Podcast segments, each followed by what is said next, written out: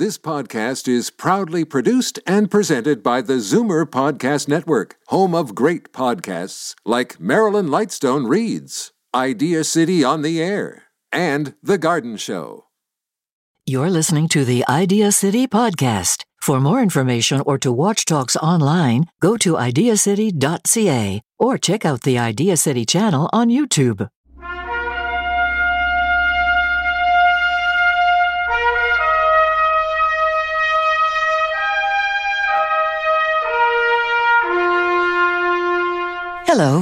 Welcome to Idea City on the Air, the radio show.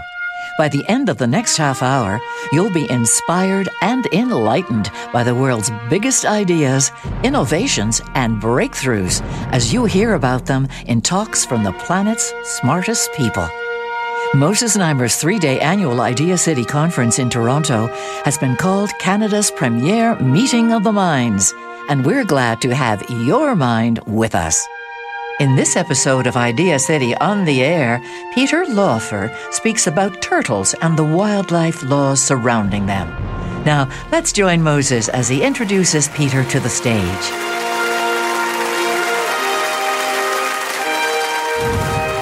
So that's a good thing, biologically younger as we're becoming chronologically older. Um, that led me to thinking about long lived things, and as I mentioned before, whales, certain sharks, and of course, the turtle and the tortoise. And that caused me, in turn, to reach out to our old pal, Peter Laufer, who has been on our stage before. His quest last time was butterflies. Butterflies, it was. This time, he's written about Turtles, a fabulous book called Dreaming in Turtle, and I'm dying to hear about Fred. And you will hear about Excellent. Fred Moses. But first, but first, as we say on the radio and television, just a quick throwback to the butterfly book because that led to the turtles. And you probably don't remember, but there was a paragraph in the book that dealt with a Philippine forest turtle that had been deemed extinct. Yes. And then it was Popped found again, and the predators, collectors, and others, for various reasons, including longevity and health, they thought, Yes. found the colony and it almost became extinct again. So, one of the messages about turtles is we have a real responsibility. And after living with Fred, and you'll hear about Fred in a moment, I feel, I feel so close to that. So, thank you for inviting me back. Oh, yes, a great pleasure. A great pleasure. You pursue very interesting things, Peter. Thank you. So, I want to tell you this origin story. I found out about that turtle in the Philippines, and I thought, this is a book. I want to investigate what's going on with turtles because, as many of you undoubtedly know, across cultures and across time, throughout human history, turtles have been present. So I decided to travel the world. I went to all five of the continents where turtles exist. On the Natch, there are no indigenous turtles in Antarctica, and looked to find out what it is about that human connection that is so special. I started in Cuba and in Havana had the opportunity to go to the altar of a Santeria priest who had just sacrificed a couple of chickens to learn what it is. Remember, we're talking health and longevity. What it is about the turtle sacrifice, because that is legal and conducted in both the Palo and Santeria religions in Cuba and the Caribbean. What, what is it that drives this? And, and the Santeria priest gave me the explanation that people come to him with ailments. Often these are sexual dysfunction ailments, but other concerns, concerns about longevity, and a turtle sacrifice for a variety of reasons in that particular religion, those two religions, is supposedly beneficial. And then, as I was saying goodbye to him and thanking him, he looked at me and he said, Are you living with a turtle? And I, I said, No. He said, You must. You must for the good energy and for your health. Now, ladies and gentlemen, I want to tell you when you're hanging out with a Santeria priest and he tells you what to do, it's probably not a good idea to violate that. And I went home to Oregon and I made arrangements with colleagues at the Turtle Conservancy to foster Fred. And Fred was shipped up from a refuge outside of Prescott, Arizona and lived with us in our home in Oregon for quite some time while I was researching the book. And what I learned from Fred, as I'll tell you during the next few minutes, is that a turtle can, in fact, help you toward good health. And remember earlier the words we heard about stress and the importance of reducing stress, or at least reducing negative stress. Now, how did that turtle get from Prescott, Arizona to Eugene, Oregon? You might wonder well, there is a business opportunity almost anywhere and everywhere, and that turtle came up to me via a company called shipyourreptile.com. So, any of you who are un or underemployed or looking for a little extra money, there's always something. There is always something. Now, I connected with Fred slowly, as is probably appropriate, and I'd come down for breakfast and I would look at him and he'd look at me and I'd try to determine whether there was a personality there, because turtle aficionados were telling me that there is a personality in every turtle and they differ. And turtle aficionados were telling me that turtles recognize people, and I was trying to establish this rapport. Mostly, we just looked at each other for those first several weeks. And, and I noticed, though, that, that I, and maybe you can even tell by my delivery here, I tend to have what my son considers too much coffee.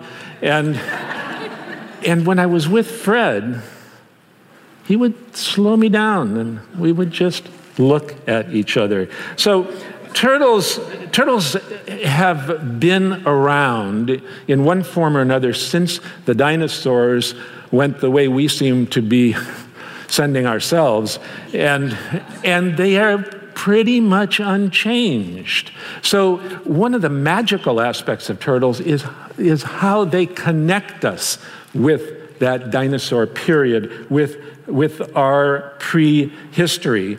And they, they uh, consequently suffer from those of us humans who do nasty things to each other and to animals. So, so for the purposes of pets, which can be maybe good but certainly bad for the purpose of food, for the purpose of traditional Chinese medicine, often for aphrodisiacs, and for ornaments.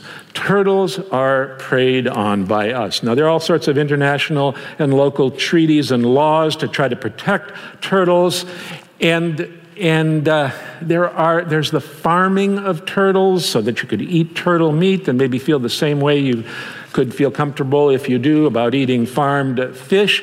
But for the same reasons that probably all of you would rather eat a wild salmon than eat a farmed salmon most of the people who are or at least the ones i've encountered looking to interact with turtles want the wild thing.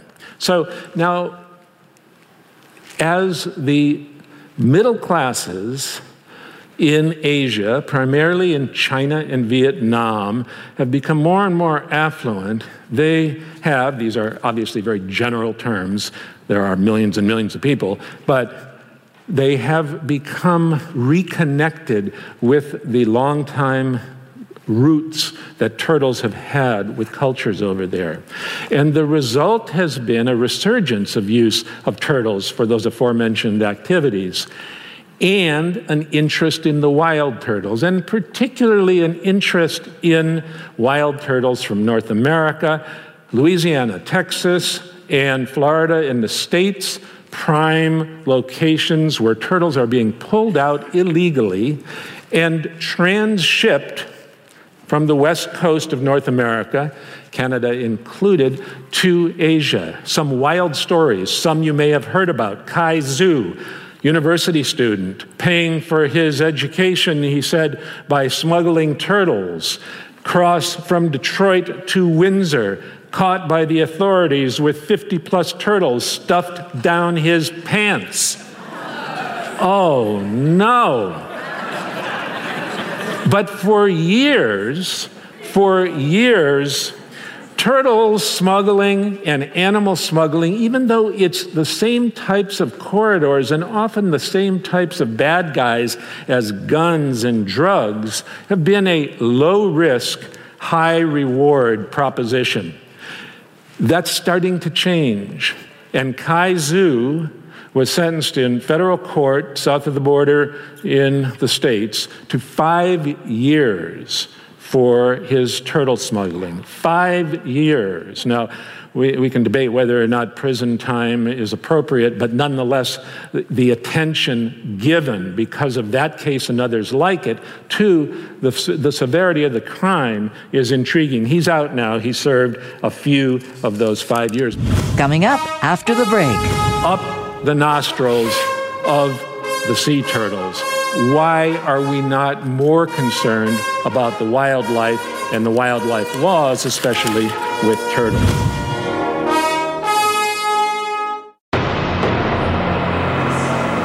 Welcome back to Idea City on the Air. You're listening to Peter Laufer speak about turtles and the wildlife laws surrounding them.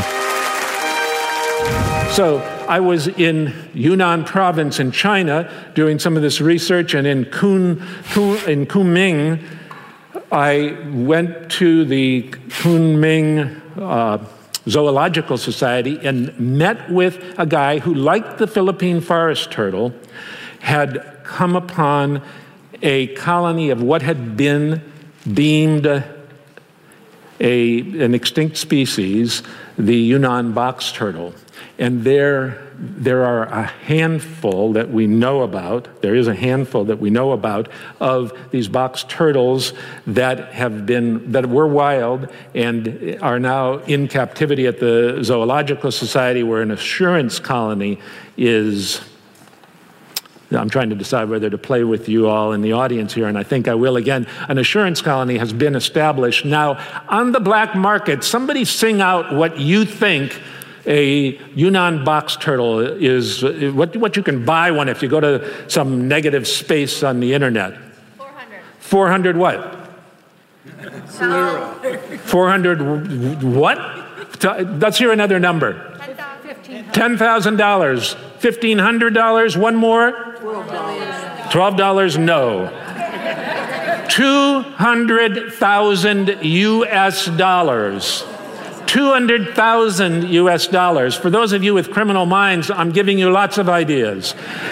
if you don't want to go to China, go to Madagascar and look at the plowshare turtle, critically endangered, critically endangered. And an adult plowshare, $50,000 on the black market. This is terrible stuff going on. While I was in China on WeChat, I was offered from Madagascar, not the, the, the turtles were from Madagascar, they were in China, twenty and thirty thousand dollars. It's incredible the amount of money. Who wants these things? It's the same old people who have always been after that which they're not supposed to have, can't have, you know, uh, some, something that's rare that they want to have as their possession. Now, who had coffee this morning in Starbucks across the street? Hands up. Any of you? Okay. Who would prefer Tim Hortons? Tim Hortons right there. And of course, we have coffee here, so you don't need to go out. But here's a straw from Starbucks, and here's a straw from Tim Hortons. And if we open these packages, inside there's a plastic straw from Starbucks, and here is a plastic straw from Tim Hortons. Up the nostrils of the sea turtles, and other diabolical realities for something that so simply can be replaced with either slurp it through your lips, Charlie, or use a paper straw. So we need to think about our own responsibilities here. We need to think about our laws. We need to think about enforcement of the laws.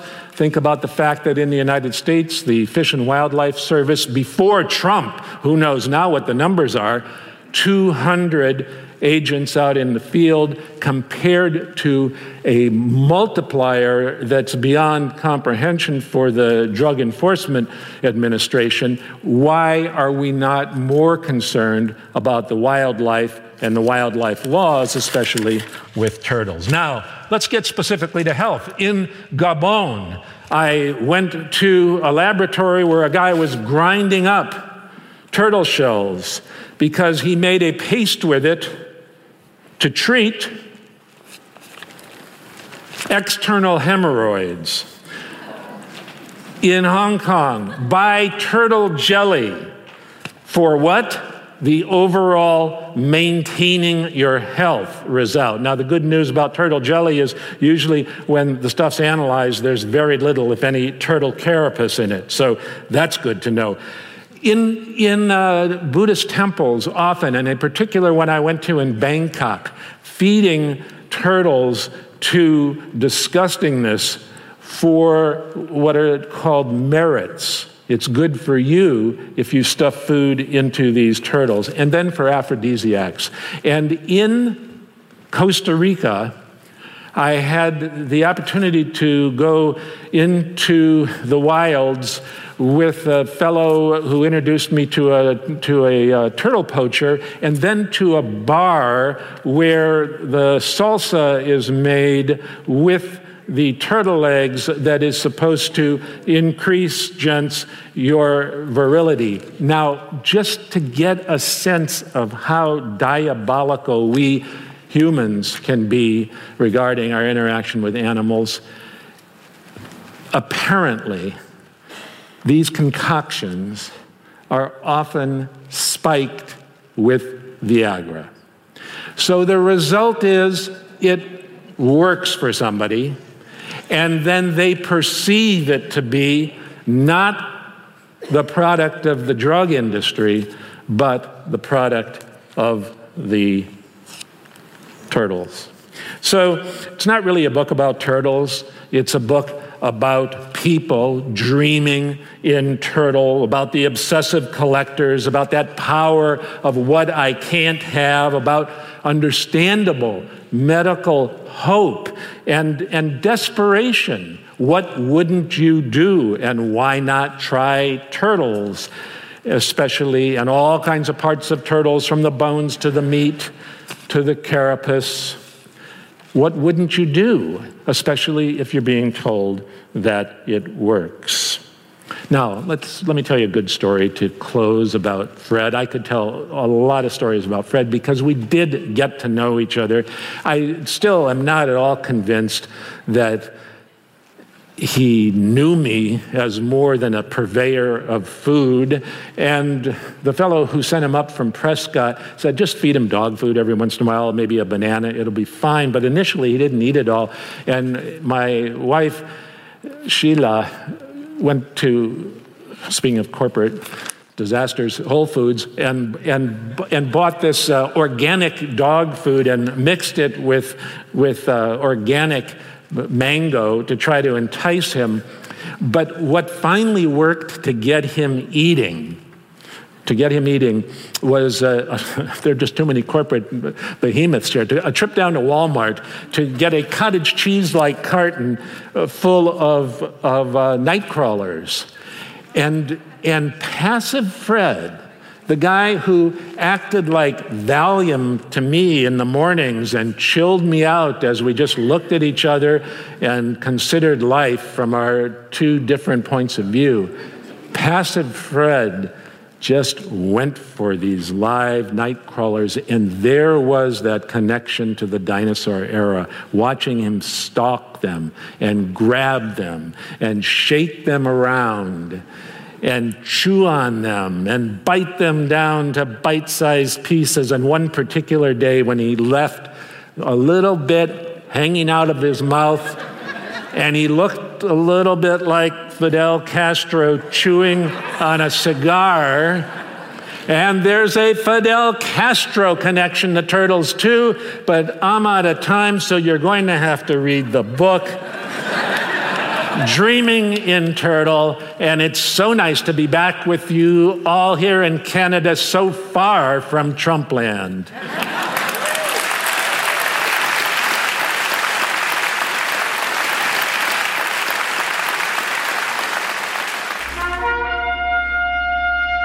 Thanks for listening to Idea City on the Air. Catch Moses Znaimer's Idea City Conference live every June in Toronto or on regularly scheduled radio and TV shows throughout the year. And find hundreds of talks online every day at ideacity.ca. For more information about Idea City, find us online at ideacity.ca, Facebook, Twitter, Instagram, or youtube.com slash ideacity. This podcast is proudly produced and presented by the Zoomer Podcast Network, home of great podcasts like Marilyn Lightstone Reads, Idea City on the Air, and The Garden Show.